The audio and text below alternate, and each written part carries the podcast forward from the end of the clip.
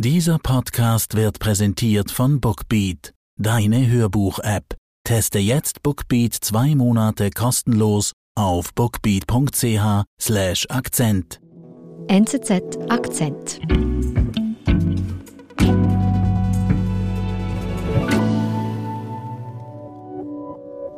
Es ist schon bemerkenswert, der ukrainische Oberbefehlshaber der Streitkräfte, Valeri Salushny, stellt sich hin, wenige Tage vor dem russischen Einmarsch in der Ukraine, als über 100.000 Soldaten der Russen an der Grenze standen mhm. und sagt eigentlich, kommt nur her. Mhm. Er sagt, die ukrainische Armee sei bereit, den Feind zu empfangen Zitat, allerdings nicht mit Blumen, sondern mit Panzer- und Flugabwehrraketen. Und sollte Russland es trotzdem wagen, in die Ukraine einzumarschieren, dann erwidert er nur knapp Willkommen in der Hölle. Und tatsächlich, die ukrainische Armee kämpft wehrhaft, genauso wie es deren Oberbefehlshaber Valeri Salushny vorausgesagt hat. Revert Hoffer über den jungen General, der die ukrainischen Streitkräfte überraschend erfolgreich anführt.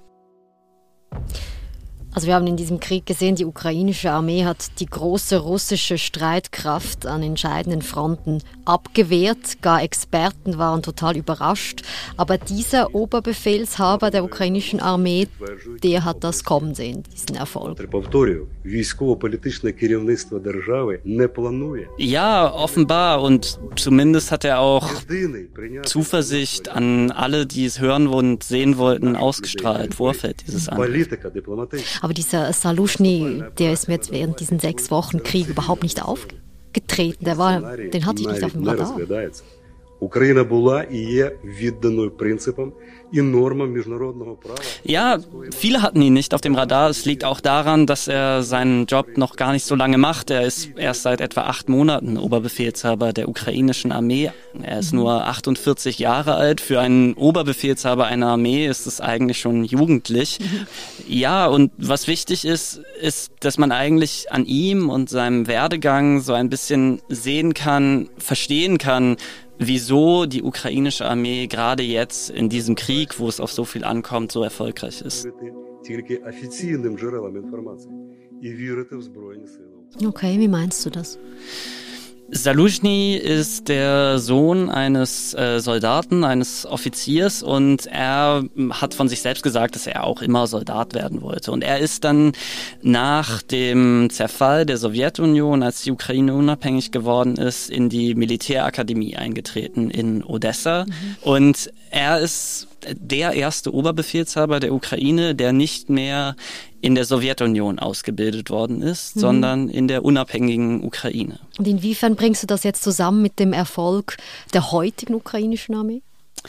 Nun, heute sind die Offiziere tatsächlich man könnte sagen, waschechte Ukrainer. Denn vor dem Zusammenbruch der Sowjetunion gab es keine ukrainische Armee. Sie war vollständig integriert in die Rote Armee, so wie die Armee der Sowjetunion hieß. Und die Zugehörigkeit der Soldaten und vor allem auch der Offiziere lag nicht unbedingt bei der Ukraine, sondern eher bei der Sowjetunion und war nach Moskau ausgerichtet. Und die Person Salushny verdeutlicht das. In diesem Sinne die erste Generation, die sich eben nicht nach Moskau orientiert, sondern wirklich dieses nationalistische Gefühl auch entwickeln kann. Das entsprechend wahrscheinlich eben auch ein anderes Verteidigungsbedürfnis. Ja, absolut. Mhm die meisten ukrainischen Offiziere, die heute im Amt sind, die haben eigentlich keinen Bezug mehr zur Sowjetunion. Und früher, da war das doch anders. Mhm. Und wie ist es denn mit der Karriere von Salushny weitergegangen, nachdem er da diese Militärakademie in Odessa abgeschlossen hat?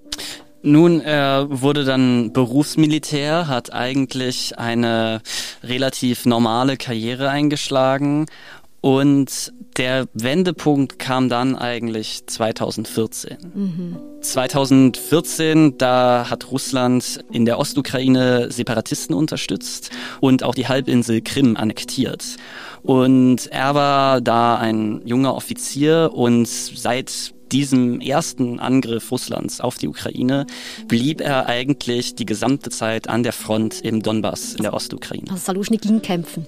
Genau, er ging kämpfen, er hat Truppen dort beaufsichtigt und er war auch in der Ausbildung von den Soldaten tätig. Mhm. Und wie lange ging das? Also über Jahre? Ja, über, über Jahre. Er wurde 2017, drei Jahre danach, zum, zum General ernannt. Aber er blieb eigentlich die meiste Zeit in der Ostukraine und war dort in den Kampf involviert.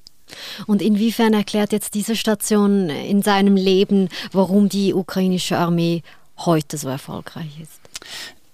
Die meisten Soldaten, die eben heute im Kampf sind in der Ukraine, sind eben nicht erst seit heute im Kampf, sondern seit acht Jahren mhm. befinden sie sich im Krieg. Es ist so eine Art Generation Donbass, die die heutige ukrainische Armee prägt. Sie sind eigentlich sehr kampferprobt und sie haben alle, die Soldaten und auch die Führung, eigentlich ein Rückgrat und eine Wehrhaftigkeit, die doch im starken Kontrast zu den russischen Soldaten steht. Wie meinst du das? Nun, wir wissen ja heute, dass wahrscheinlich viele der russischen Soldaten, die jetzt im Krieg sind, gar nicht wussten, dass sie in den Krieg ziehen. Ihnen wurde gesagt, dass sie mhm. für eine Militärübung an der Grenze zur Ukraine sind. Und außerdem sind manche der russischen Soldaten wohl auch Wehrpflichtige, die noch sehr, sehr jung sind, noch nie irgendwelche Kampfhandlungen erlebt haben. Mhm. Und das ist schon ein großer Unterschied zur ukrainischen Armee. Jetzt aber diese Kampferfahrung, auch die Moral, die Zugehörigkeit zur Ukraine, das erklärt wohl jetzt noch nicht die gesamte Schlagkraft gegen das große Russland, oder? Nein, das ist klar. Die ukrainische Armee, die hat sich eigentlich von Grund auf verändert seit diesem ersten Angriff Russlands 2014. Die mhm. Armee wurde modernisiert, sie wurde ausgebaut und vor allem, was wichtig ist, dass sie sich hin zum Westen, zur NATO orientiert hat. Mhm. Und auch hier hilft es sich eigentlich, Salushny und seine Aktivitäten anzuschauen, um zu verstehen, wie das überhaupt alles vonstatten gegangen ist. Okay, inwiefern? Nun, eigentlich Salushny repräsentiert diese Annäherung an die NATO. Für ihn war es immer sehr, sehr wichtig, sich militärisch, aber auch politisch enger an die NATO anzulehnen. Mhm. Er wollte sogar, dass die Ukraine in das Militärbündnis eintritt. Er hat dazu beigetragen, dass die ukrainische Armee von der NATO lernte. Mhm. Er war Leiter der Gefechtsausbildung für ein Jahr, immer wieder Manöver mit britischen und amerikanischen Soldaten abgehalten. Mhm. Die Armee hat seit 2014 viel Militärhilfe auch aus diesen Ländern bekommen. Also und finanziell auch. Natürlich, sie haben mhm. viel Geld bekommen und wurden an westlichen Waffensystemen, aber vor allem auch an einer, einer westlichen Mentalität geschult. Mhm. Also auch wenn sie nicht Mitglied waren, konnte die Ukraine vom Wissen des Westens und der NATO hier stark profitieren und moderner werden. Ja, absolut. Mhm. Wir sind gleich zurück. Ist es möglich, über 500.000 Bücher an einem Ort zu haben? Die Hörbuch-App Bookbeat bietet eine solche Auswahl, und zwar für jeden Geschmack. Alle Hörbücher auf nur einem Gerät und unbegrenzt abrufbar. Bookbeat füllt das Leben mit unendlich vielen Geschichten. Mit dem Rabattcode Akzent können Hörerinnen und Hörer Bookbeat jetzt zwei Monate lang gratis testen. Auf bookbeat.ch slash Akzent.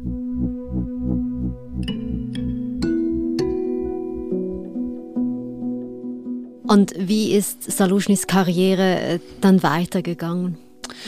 Genau, seine Karriere hat eigentlich seinen vorläufigen Höhepunkt 2021, erst im letzten Jahr erreicht. Da wurde er nämlich von Zelensky zum Oberbefehlshaber der ukrainischen Streitkräfte ernannt. Okay, also der ukrainische Präsident ernennt ihn zum Obersten der Armee. Genau, es ist zu einer Zeit, wo der russische Aufmarsch an der, an der Grenze zur Ukraine eigentlich schon im Gange ist und Zelensky räumt einmal komplett mit der Militärführung der Ukraine auf. Okay. Er entlässt den Verteidigungsminister und er entlässt auch den Oberbefehlshaber. Warum? Was steckt denn da dahinter, hinter dieser, hinter dieser Aufräumaktion? Nun, vorher hatten eigentlich die Ukraine eine komplett dysfunktionale Militärführung, denn der Verteidigungsminister und der Oberbefehlshaber der Streitkräfte haben sich immer wieder um Kompetenzen gestritten mhm. und das auch öffentlich. Sie haben eigentlich nicht gezeigt, dass sie ein vereintes Team sind und die Armee tatsächlich führen können. Und Zelensky konnte also dieses Problem mit der Besetzung mit neuen Personen an der Spitze beseitigen. Ja, Einerseits kommen sie offensichtlich, haben sie eine gute Arbeitsbeziehung äh, zusammen und andererseits sind die Kompetenzen jetzt klar verteilt. Salushny ist tatsächlich dafür zuständig, operativ das Militär zu führen.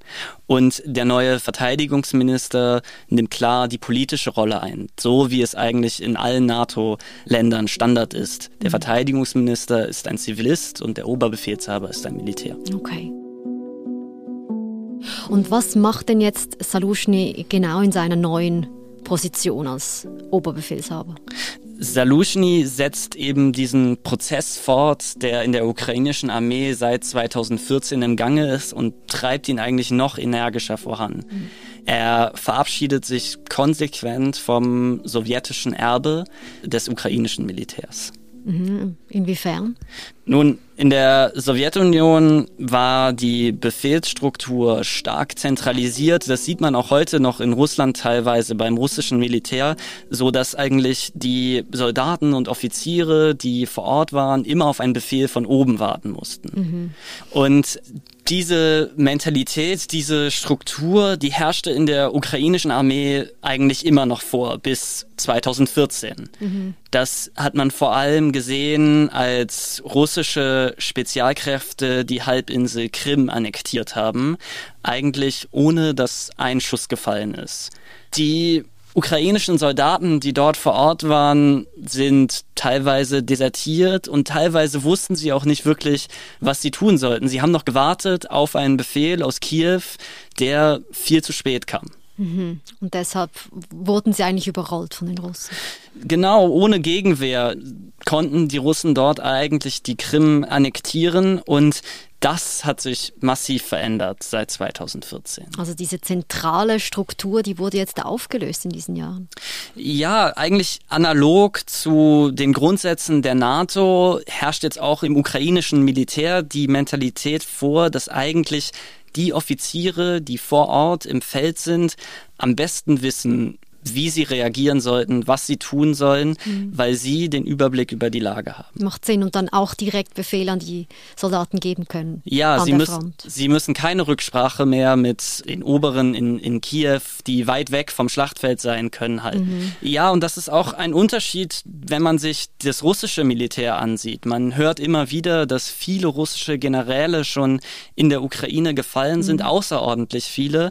Und das könnte auch daran liegen, dass die russische Armee immer noch diese alte sowjetische Struktur hat, wo tatsächlich viel von oben befehligt werden muss und dann auch die obersten Generäle natürlich im Kampf mit dabei sein müssen. Hm. Und Salushny hat also entscheidend zu dieser Reform beigetragen. Salushny hat sie noch weiter vorangetrieben, nämlich nur wenige Monate nachdem er im letzten Jahr zum Oberbefehlshaber ernannt worden ist, hat er einen Befehl erlassen, dass eigentlich die Offiziere vor Ort auch das Feuer erwidern können, selbst entscheiden können, wie sie tatsächlich auf Feindkontakt reagieren. Und das war alles noch vor Ausbruch des Krieges? Genau, das war alles noch im letzten Jahr. Und hilft jetzt aber, um agil gegen die russischen Soldaten kämpfen zu können? Ja, absolut. Mhm.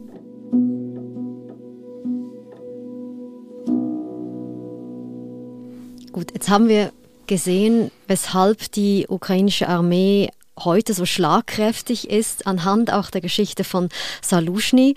Salushny, der junge Oberbefehlshaber, der führt erst seit acht Monaten die ukrainische Armee, die vor Ausbruch des Krieges ja massiv unterschätzt wurde. Jetzt steht er hier vor dieser Bewährungsprobe. Was ist so deine Einschätzung? Wird er in die Geschichtsbücher eingehen? Es ist schwierig jetzt von außen zu sehen, was tatsächlich taktisch auf dem Schlachtfeld passiert und wie viel Salushnys Anteil daran ist. Aber allein, dass die ukrainische Armee jetzt schon so lange einen so guten Kampf gegen die russische Übermacht führt, lässt doch eigentlich glauben, dass die ganze Armee und auch natürlich die Köpfe noch in Zukunft lange in der Ukraine im Gedächtnis bleiben werden. Mhm. Rewert, vielen Dank, dass du uns Saluschny vorgestellt hast, den Menschen, den wir wahrscheinlich bis jetzt nicht so auf dem Radar hatten. Sehr gerne, Nadine. Das war unser Akzent. Ich bin Nadine Landert. Bis bald.